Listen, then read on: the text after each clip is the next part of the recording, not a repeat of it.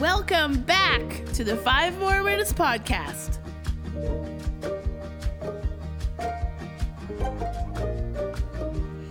Here we are. Hello, everybody. So it's been a while. It's been way too long, but I have to tell you, um, I so okay. So the last time we talked, we were talking about infrastructure. So our last podcast was, with Kate Campbell. Remember her?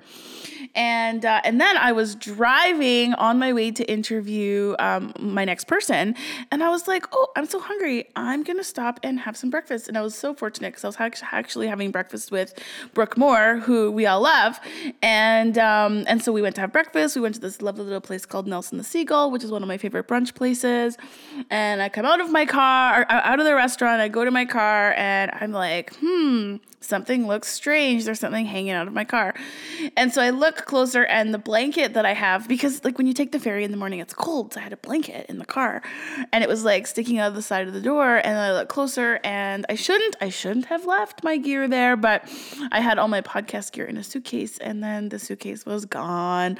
So um, it's, so our podcast has been put on hold because of that. Um, so all my equipment was stolen, um, my bikes and my computer and my iPad and everything. So I had to replace everything. But it has taken a while. It's taken a while, but I am happy to report that I am sitting here in front of you with um, an, another mic, another computer. Um, because um, I've got such great feedback. And so we're going to absolutely keep this podcast going. But now we have to kind of play catch up. So that's kind of the update with the podcast. So I might have to use some of the summer because we have to like have our podcast aligned with our videos. Um, the good news is is that all of our five more minute videos were already pre-recorded. So my um, cousin in New York had all of those videos, so we didn't have to worry about uh, losing those.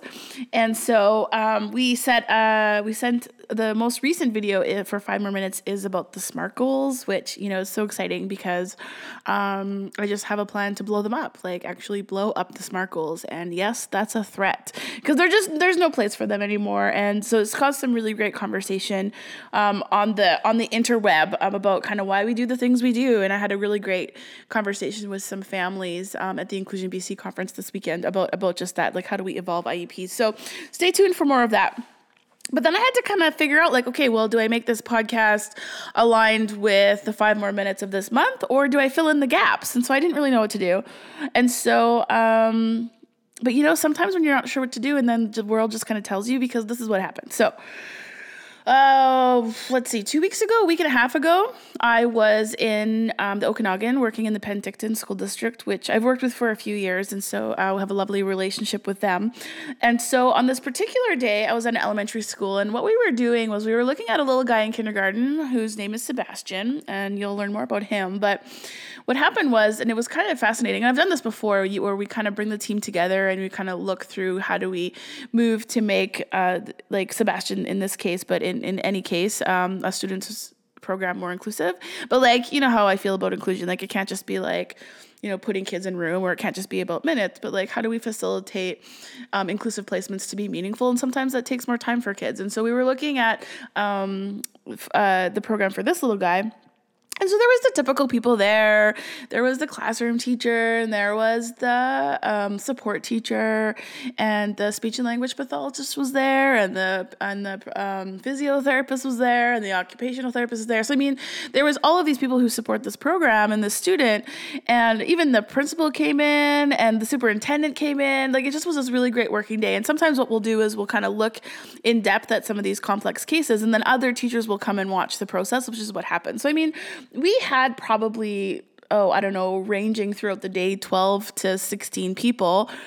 And then, so we were going around the room, and I'm, I'm, like, I'm totally used to this, but we're going around the room and we're introducing everyone. And then this woman, because um, I, I told everyone to introduce themselves, like who they are and what their role is. And this woman goes, Hi, I am Suzanne, and I'm Sebastian's mom. And it kind of just, I look at her and I was like, Who invited you because that is the greatest thing ever. How many times have I been in these meetings and it's about kids and it's about families, but they don't include the kids or the families? And I was just like, oh, this is perfect. This is wonderful. So Suzanne was this just breath of fresh air in this um, otherwise, you know, very educational meeting and just was was such this incredible, gracious voice that, you know, reminded us that, you know, these these documents and these plans that we're making about these kids represent a, a, an actual person and a family, and um, and she was just so knowledgeable and so uh, you know the perspective that she would was was giving us was one that none of us had. And it just was this really huge reminder about you know in inclusion inclusion and we talk all the time about the importance of diverse voices but you know sometimes we still don't reach out and include parents and kids as a part of these conversations. Um, and so I just um, so I'm listening to Suzanne speak through the day and listening to her her comments and and I just like I'm just like oh my goodness like I just need her on my podcast. And so uh, she have has other children and she had to leave right after school. So I looked at her and I was just like, Suzanne, what are you doing at lunchtime today? And she's like, what? What do you think I should do at lunchtime? Like she was so lovely.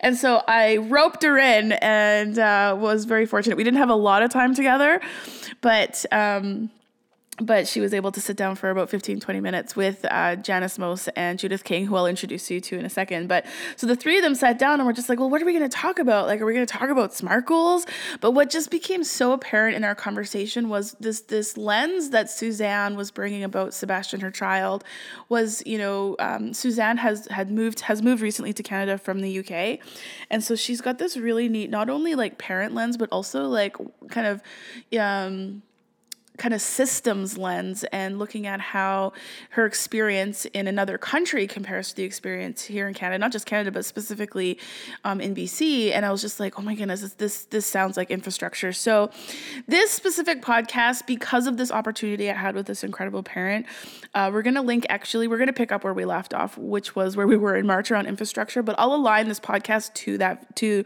the March video, and then I'll try and do some ca- catch up. But I just felt like this was just an incredible opportunity. Um, um, to ha- spend a few minutes with with Suzanne. So let me let me tell you a little bit uh, more about. Um, so Suzanne, as you know, was going to be in in this podcast, but the other two people I invited um, was so Judith King. Judith King uh, works also for the Penticton, Penticton School District. And how I know of Judith is she works very closely um, with Faye Brownlee, who I remember when I interviewed Faye Brownlee. Faye Brownlee and Judith King wrote my favorite inclusive book of all time, which is Learning in Safe School, which which um, was the very first book that I read about inclusion that was about a community and not about an individual, which was revolutionary for me because in my experience going to school I was taught how to support individuals in classrooms, whereas this approach of supporting a classrooms that are filled with diverse individuals, like that switch in my brain completely changed how I support classrooms and how I support kids and teachers and families. So they're pretty um, significant in my learning journey. So Judith King has become a very dear friend, and uh, and so she so it was interesting to get her kind of take on this because she's also been you know a part of the system for a long time and has seen you know the the the evolution of inclusion over time. And so I thought her perspective might be really good also on infrastructure. And then Janice Mose, Janice Mose is now a district helping teacher and a support teacher in schools in the same school district and works really closely with Judith as well. And and so she has kind of like insight for you know both as a teacher role but also as a support role. And so it was kind of this neat opportunity to say okay from an experienced lens from a support teacher lens and from a parent lens what can we do to make inclusion happen for some of these kids who have really complex needs? And you know it might it might not be as simple as just put them in all the classes classrooms or it might not be as simple as let's just keep track of the minutes that they're there but like you know what are we going to do to make those those minutes meaningful so here we go um, let me introduce you to judith janice and suzanne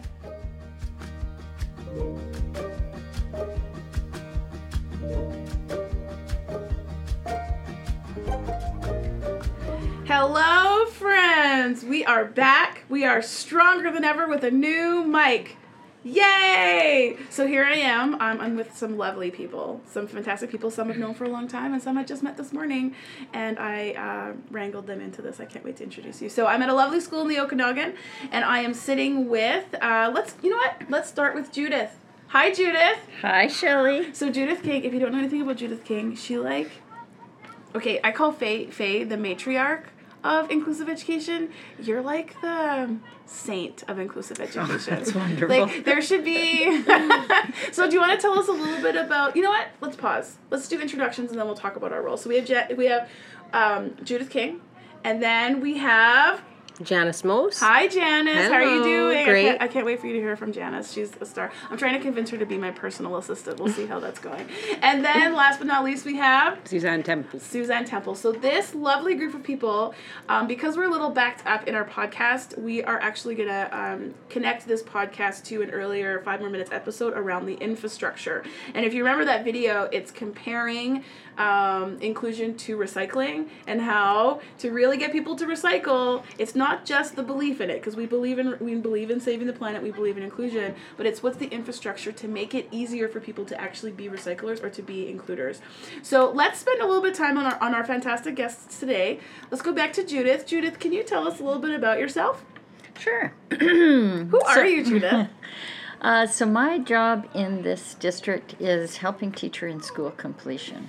Oh And so, I work with schools to try and help them figure out ways to keep more kids in school. Yeah. So, definitely it's on infrastructure Oh, and totally. strategies. And you're involved with a very cool project. Do you want to just do a little synopsis about what I that is? am. The project's called Through a Different Lens. Through a different lens with a Mm-hmm. beep. Um, tell us about that. It is co sponsored by the Vancouver Foundation, and it is um, looking at alternate ways of teaching using kids' strengths. Very strength based. Sounds very inclusive, Judith. Does very inclusive. I know, and you've Yeah. actually had some really incredible success on that. We We, should do a whole podcast on that. Yeah, we should. We'll be seeing. Judith again. Thank you, Judith, for being a part of this. So I really invited Judith to this because um, I think she has a very, very exceptional and vast experience around kind of not just the philosophy but the practice of inclusion, and with the ultimate goal of how do we help kids to finish school, right? I mean, is that not just the goal? Mm-hmm. With a Um, meaningful education. with a meaningful, Yeah. shocking, shocking that that would be the goal. Um, so thank you, thank you, Judith. Okay, Janice, tell us a little bit about you. Um, so my name's Janice Mose, and I've worked in Penticton for I think around ten or eleven years now. Um, and I work at a middle school, and um, my passion is around inclusion, um, meaningful inclusion, teacher collaboration, and just trying new things for kids, and, Yeah, and yeah. seeing how how that might make a difference for our learners. Yes, and I like um, Janice's role because you have both a teacher support role, but also a student support role. So you're kind of looking at from both lenses. That's why you're here, my friend. Thank you. Okay, Suzanne, tell us a little bit about you. Okay, I have a little boy, Sebastian, who has just or is just finishing his first year at school. He's just finishing his first year of kindergarten. Um, he has complex needs, and it has been amazing. Can you tell me what his complex need is? Only because the, the, the trick that you taught us was so handy. Okay, Sebastian has a, ki- a condition called lissencephaly, which sounds like listen, Listen carefully. carefully. Isn't that amazing? and so now it's listen, ke- listen carefully. But what I love about it the most is that I'm now saying it with an accent because Suzanne. This Yes. is a condition called listen carefully. Like doesn't it sound like I'm from the UK? It does. I was walking to my car to get the mic and I'm like, listen carefully, listen carefully. I love it. So thank you, Suzanne. So Suzanne is a parent and I just actually met her this morning and listen to how incredible this is. We spent the morning doing some um, kind of inclusive planning for two students in the school. And so I'm introducing all the people in the room and there's probably what 15 people there and it ranges from classroom teachers from kindergarten teachers to next year's teachers to uh, speech and language pathologists and occupational therapists and then here's this incredible person. I'm like okay who are you and what's your role? She's like i'm the mom. And i'm like good job organizing this because you know how many times I've done this meeting and parents are not there and you know as soon as Suzanne opened her mouth and I'm like so what are you doing at lunchtime? Do you want to do a podcast? Because you're gonna notice that Suzanne has a wealth of information not only just about her son but um, stories and she knows she knows what's working and what's not. So um, we're gonna kind of start. Are you ready? Let's have a little conversation. Um, so in terms of infrastructure the reason why i asked these three people to join me for this conversation is because you know part of the inclusion movement is looking at inclusion from multiple perspectives right? And looking at this from you know the infrastructure of not just a district level but you know what i love about judith she has this experiential lens of what works. And um, janice has both this kind of teacher lens, but also classroom lens, and how, how do we support infrastructure on those levels? And then, like, at the end of the day, like, how does this look like for parents and for Sebastian himself to say, why is inclusion working for Sebastian, right? And so, in that, I would love to talk to Suzanne first. So, Sebastian is five. He's six. He's six years Yeah. old, so he is in uh, a kindergarten class. And is this his first year of school? It is, yes. Okay, so there we go. So here's my question for you: Can you talk to us a little bit about your journey up until this point? Um, maybe some of the strengths and stretches of Sebastian, and and just your experience of school so far. So Sebastian, the first five years of his life, was very sick. Um, he has epilepsy as part of his condition, and it, it has been extremely difficult to treat. And there have been times where he has literally been catatonic from having, you know, up to hundred or more seizures a day. So it, it's been um, a very intense um, process and we were fortunate enough to get his seizures under enough control to start him at a preschool back in the UK. So that was my first experience of him being out of out of the home really and away from me, um, which is a big deal. That's hard. Big big That's deal. totally hard. Yeah. yeah. And I was lucky Appreciate that. Amazing EA um, who made it possible for me to leave him for those three hours. Trust is huge. Yeah, right. Yeah. Um, so starting with that preschool, can I talk to you more Yeah, about that? Yeah, for sure. So if you think about that preschool experience for him, you know what, like, was it an inclusive ex- inclusive experience? Like, what what did that look like? For It him? was it was an inclusive experience, um, and it was a preschool who had they had done this before. They Mm-hmm. knew pretty much what they were doing. The EA was invaluable because she her younger sister had had very similar needs to Sebastian. Oh, Wow, well, that was lucky. So just it was phenomenal, but that was the one year that that would be available to him, and for the next year he was gonna have to go into a special school. He was gonna So have after to, that, it right, was more segregated. Right. Well, welcome to Canada. Right. Welcome to British Columbia. Right. Exactly. So, and you have you're a recent you've recently arrived. yeah. So how long have you been in, in BC for? since February two thousand and eighteen. Well, let me tell you something. You found the right place because Summerland is the best. Oh yes. Right? Yeah, if yeah, you yeah. guys don't know about Summerland, it's in the Okanagan and it's wine country. Let's just clarify. Um, so, okay, so now talk about your experience here. Like, what's Sebastian's day look like at this school? Inclusion at this school means that Sebastian is able to attend school and spend six hours of his day interacting with his peers. And and the whole spectrum of his peers, not just his peers who have a designation or a diagnosis. This is every single one of his peers, right? Mm. So for in this community, it's a small community. He he's going to school with his peers. Yeah, yeah. He's a part of that community. Yeah. What was really interesting is uh, part one of the strategies that I often work with school teams on is kind of it's, we did it this morning called the place alignment. Right. So how do we align the places where kids are? Yes. You know whether that is in the classroom or the gym or the music room. And we spent about ten minutes on this, and then I realized I'm like, Sebastian's aligned. Oh yeah. He is in like he is he has a spot on the rug. He has a desk. He has like there is a place for him everywhere. And so really the conversation became like how do we make those places meaningful for him? But sometimes that alignment of place is is the hardest part sometimes when a school's not used to that. Okay, so Suzanne. Last question before I mm-hmm. I, I go to another go to another, one of our other incredible guests. Haven't forgotten about you two over there. I'll cut that part out. Okay. It's okay. Yeah. Forgot. Um, if you think about some of the supports within the building, Mm-hmm. like that, that idea of infrastructure, why do you think Sebastian's having success? I, I think it is about the physical space in the building. There have been changes made to the building specifically for Sebastian. Tell me an example. So, or for Sebastian and for other children. So there, the the doors we now have push button operated doors at the front of the school. So Sebastian So can simple. now right yeah. Yeah, yeah. So he can either wa- assisted walk up to that button or in his wheelchair he Mm-hmm. Yeah. pushes the button Yeah. and he, can walks through the door.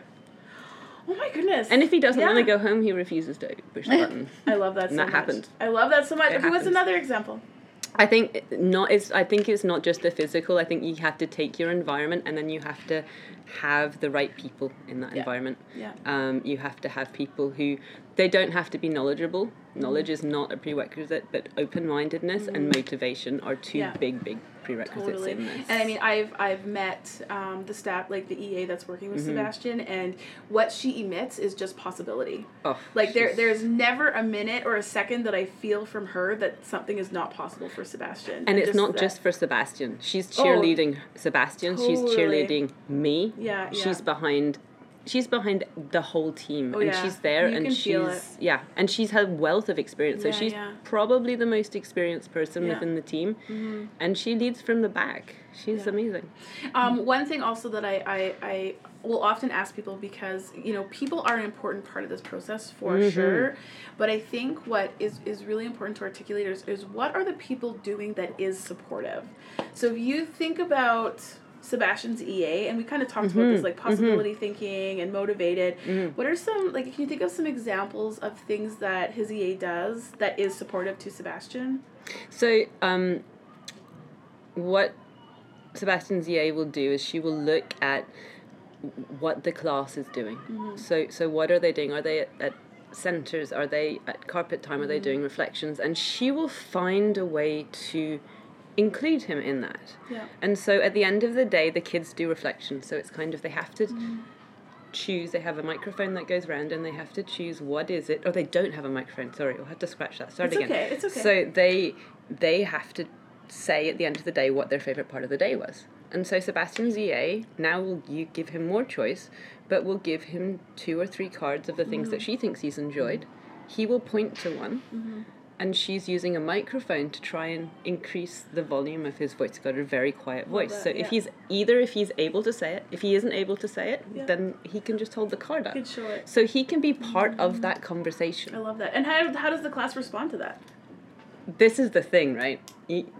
They're six. This is their first experience of school. This is normal to them. That's so right? true. So it's yeah. It, the adults are all concerned about how well the kids are doing, but actually, this is the Like kids' experience. kids are all right. Mm-hmm. kids are not the problem. okay, so let's pause there for Suzanne because I want to hear from Janice because Janice, you I think are a really good person that we can speak to the teacher lens, right? Sure. To say, you know, so what? Because I mean, what's happening in this classroom, you know, is incredible for Sebastian and his peers, and even to have that EA as a role. But you can have really great classes and really great EAs, but there's another level of support and infrastructure around how do we support the teacher to be inclusive so that mm-hmm. those types of things can happen. Like we're kind of building from the ground up. So thinking from a teacher perspective, what are some supports that are put in place? I know for sure in this district, but in general, to help teachers to be inclusive to kids like Sebastian. Sure. Um, so I, I think one of the important pieces is is sort of working with teachers and, and thinking about values and beliefs. So Hattie does some research around um, teacher self efficacy and the idea of you know you get a group of teachers together um, that believe um, that they can make the most difference that they can make a difference for kids shows that that that will make the most difference for kids. So working with with teachers that believe they can make a difference um, and listening to them and, and finding out what are some um, using sort of maybe a class review and talking with teachers about what are some things that are, are working in your class what are some strengths you have what are some things you want to work on um, and and looking at inclusion from a point of view of how do we support the whole class and and then looking at individual students from that piece I, you know, I love that you say that because there's a lot of conversations I've had, even at this, like with Faye. Faye Brownlee was a podcast, and we talked about how, you know, special education is really shifting away from how do I, as a support teacher, support Sebastian in a mm. classroom to how do I support a teacher to support Sebastian in the mm-hmm. classroom?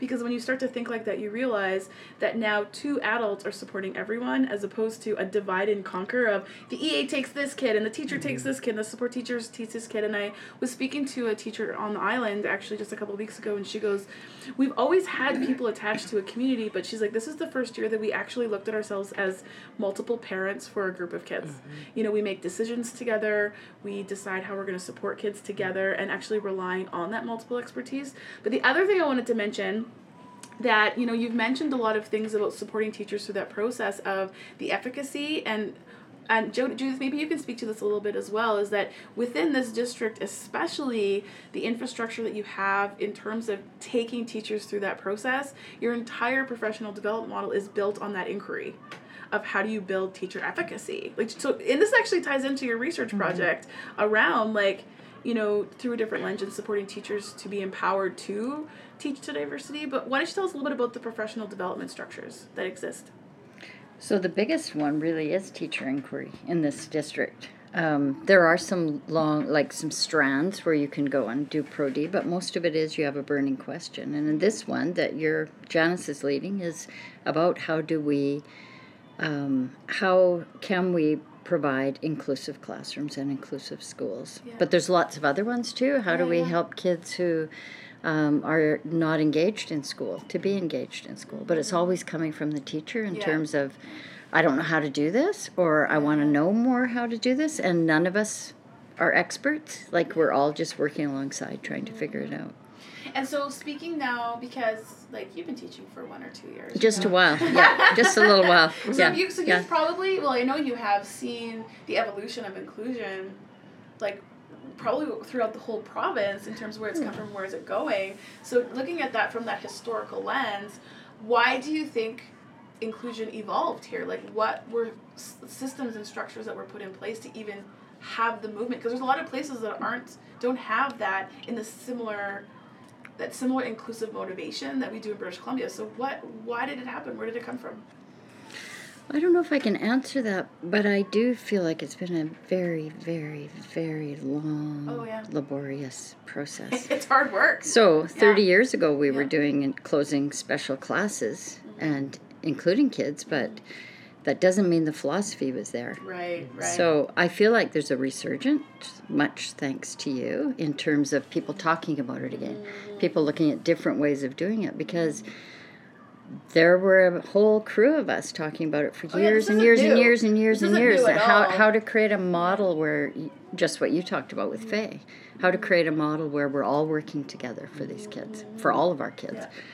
um, not having us all segmented into our little little silos. yeah. But it's it's it's certainly not as far as I would wish it would be after thirty Right. years. No, totally. Um, I don't know why BC, so you probably know more of that than I do. But Yeah. but I do feel like BC also has an inquiry mindset. Yeah, it's true. Like, and we are working more at teachers really thinking about who they are with all of their kids. And So- I think if you look at kind of that structure, then it's really moving away from that idea of same thing with kids. Like if you just stand and deliver to kids one time, that's not going to Mm-hmm. be meaningful to them in the same way of teachers. And so part of that support saying, like if I'm if we're just going to stand up here and give you information, it's not going to stick. And so you know partnerships like this district, like we've worked together for years and Mm-hmm. working with Faye and Leyton and all these these people throughout the province to say, how do we support teachers to do this work? right? So that they can support parents and kids Mm-hmm. in the classroom. And, and I think it requires support on both of those levels that isn't just people, but it's what people are doing that is inclusive. It also requires parent voice. Oh my goodness, mm-hmm. I, it, And- it's so important. I was floored today when I walked in and, and you were talking, and I, sa- I leaned over to Kirsten and said, Who is that? She said, Oh, it's the child's parent. And I'm like, mm-hmm. Oh my gosh. Like, if we could all learn Oh, together, it's you said things in that meeting today that nobody else could say. No, mm-hmm. Because you know your son You way know, better. yeah, yeah.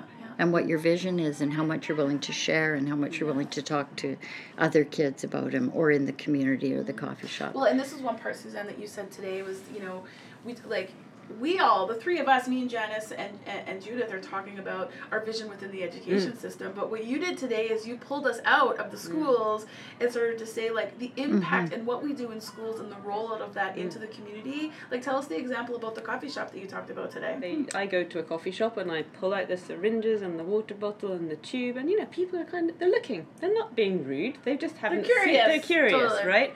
But it's difficult to run a seminar on your child's fluid needs whilst you're At like, the for- Starbucks, yeah, right? totally. Exactly. Okay, but every child in his class knows this procedure. Yeah.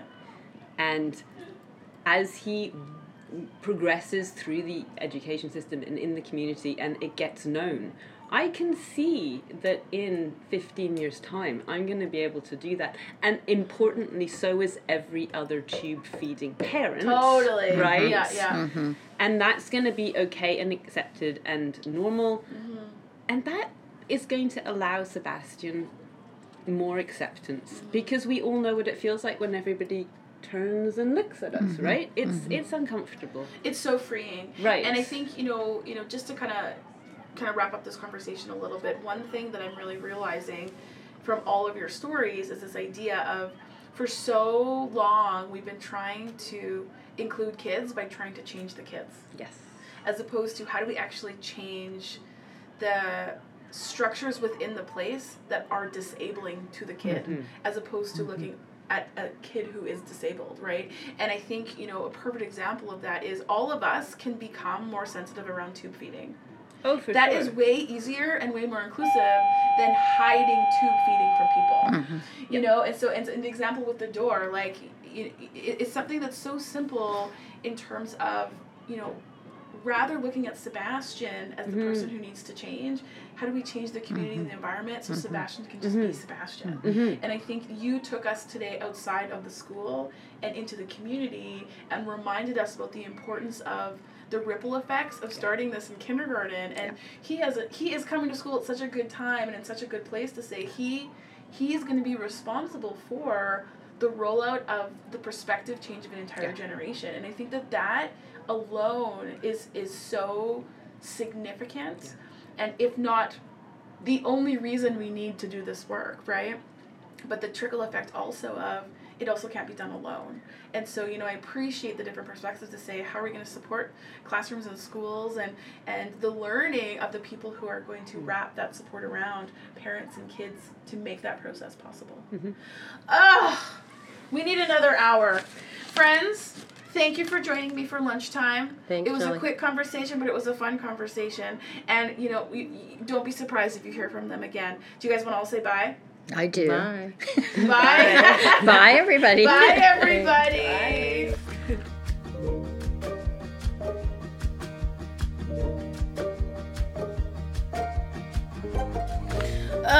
aren't they so good? You could see why I wanted to get them on my podcast immediately. Um, so, thank you for listening to my very quick interview with Suzanne, Judith, and Janice um, amongst the schoolyard noise in the background. Um, so, just a few takeaways from this podcast. Um, just first of all, I wanted to just remind you guys that um, in this episode we mentioned a few strategies. We talked about the place planner, the place alignment planner, the purpose planner, and the class review. All three of these strategies are on the Five Moore Minute dot com website um, with temp downloadable temp planning templates and also there are also video recorded strategies so so take a look at those if you want to learn more about them but those were the street three strategies we used when we were planning around sebastian on this day um, okay, so let's, and I just want to kind of like reflect on on what what um, my guest said today. But uh, when I talked to Suzanne about you know what was the infrastructure that supported Sebastian, um, and for his you know school schooling day to be inclusive, you know just some things that stood out to me about what she said. The first thing that she said was just the flexibility of space. Um, I think that's so important because I think uh, you know if you think about you know there's a big misunderstanding around inclusion being that kids have to physically be together all the time. And you know sometimes i, I don't well I, I know that that's not necessarily true but just because kids aren't physically together doesn't mean they're not being inclusive.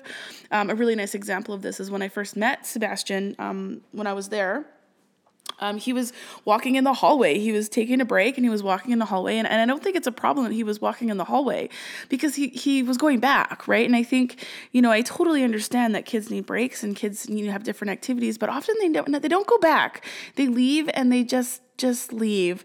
And so I think, you know, it just was the reminder of, you know, wh- you know, kind of making sure we start and end together, you know, start the day together, start the class together, start the lesson together. And people are going to need breaks along the way and that's okay. And they might have different activities, but they, but they always come back. And, and I think having that flexibility of both space and time, but also understanding that, you know, where kids are beginning and ending things is where we're communicating that they belong. Like if you think about families in our home, you know, we start the day together, we end the day together. The middle of our day looks different for everyone depending on who we are, but you know, we we we come back together at the end of the day and we reconnect. And so I think um, Sebastian has, has such an important role in his classroom, and, and part of that is is not necessarily because he's there 100% of the time, but he always has a space, and he always has an opportunity, and he always has connection when he's there 100% of the time. So, you know, I think it's it's that flexibility that that is allowing him to be successful, and but I understand that that causes a lot of ripples because you know wherever I go, we're trying to define some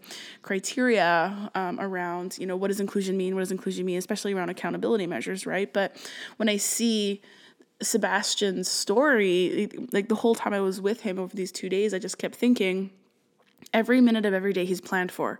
Every minute of every day, there's an opportunity for him to be with his peers um, us forcing him to be there is defeating the purpose of inclusion. And so, if you think about kind of what that means for us as designers of inclusive programs, like are our kids being planned for? Is there a space for them that is of equal opportunity to their peers and, and supporting kids to move within, in and out of those structures? I think is is really important, both within the day, but also in the phys- physicality of the building.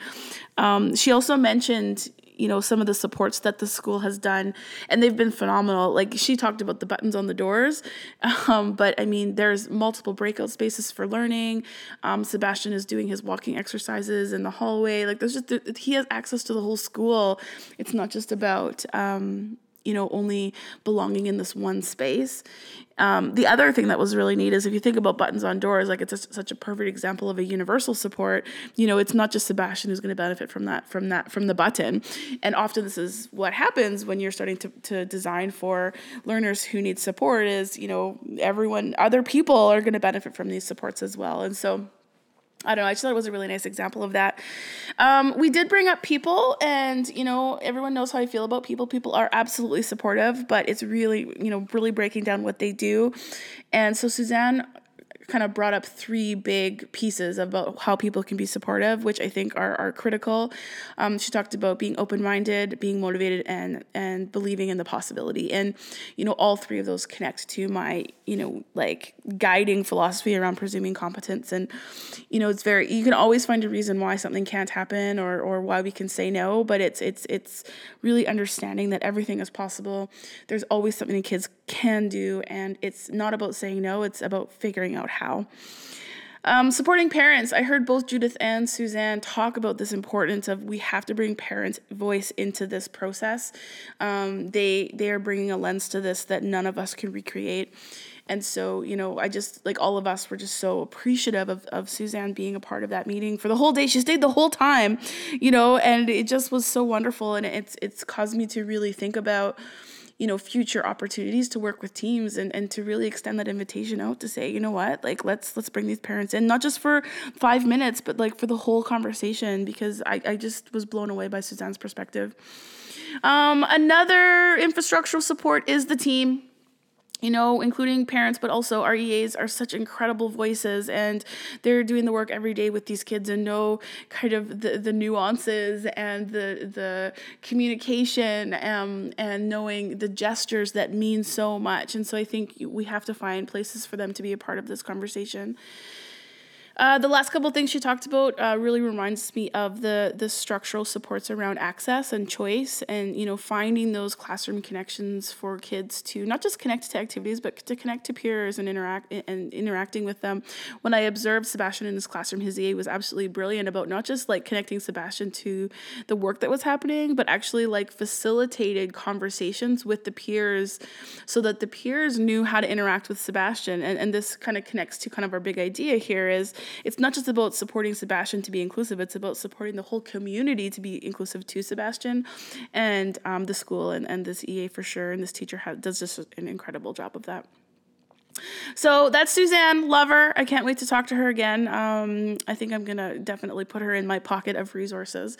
Um, Judith and Janice work very, very closely together. Um, you know, I, I, there was there definitely wasn't enough time to dig into the expertise that Judith and Janice bring, but I think they both brought some really, really, really critical points to the structure of of of inclusion, really talking about um, the importance of not just teachers in terms of their professional development, but also in terms of their values and beliefs. Um, the teacher inquiry model, if you're not familiar with it, is very, very much responding to tensions and questions that are brought up by teachers rather than telling them what to do.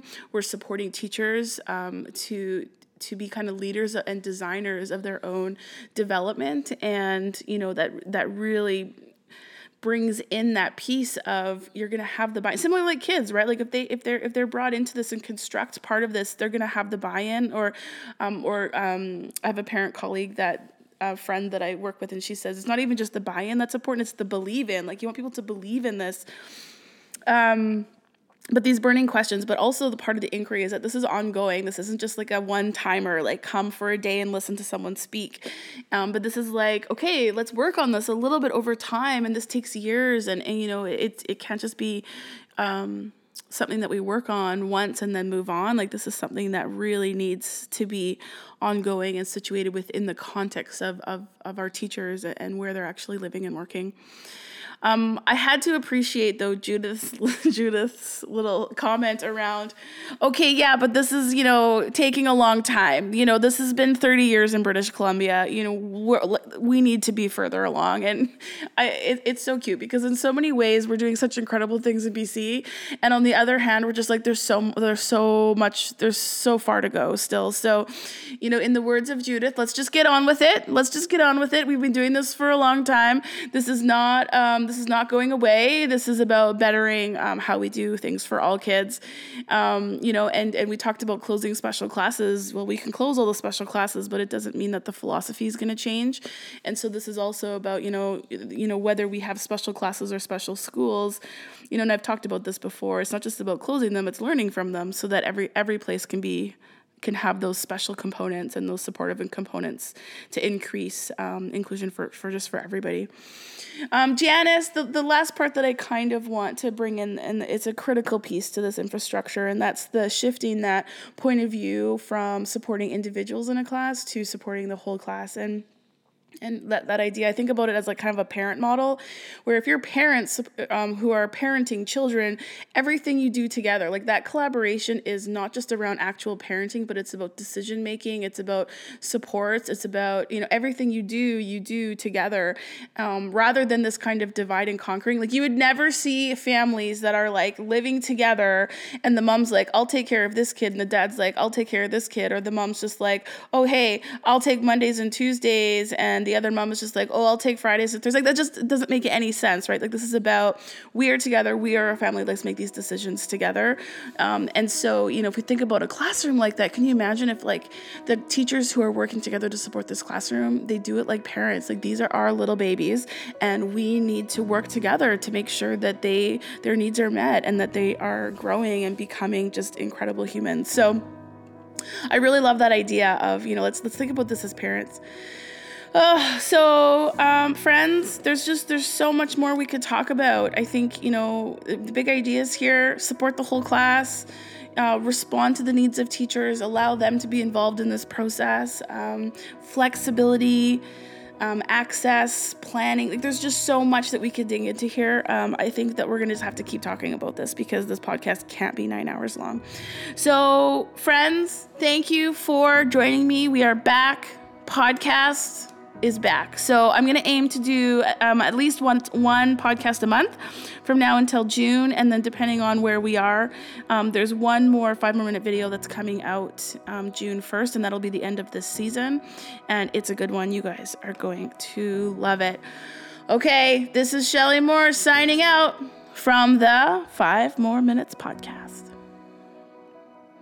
A big thank you to Suzanne, Judith, Janice, and Sebastian for um, talking with us today on the podcast. Um, you can find us all over the internet. You can find us on Instagram and Twitter and Facebook and YouTube. And we have a website, um, fivemooreminutes.com, which talks about all of the strategies that we mentioned in this in this episode. Uh, we will see we will see you soon, friends.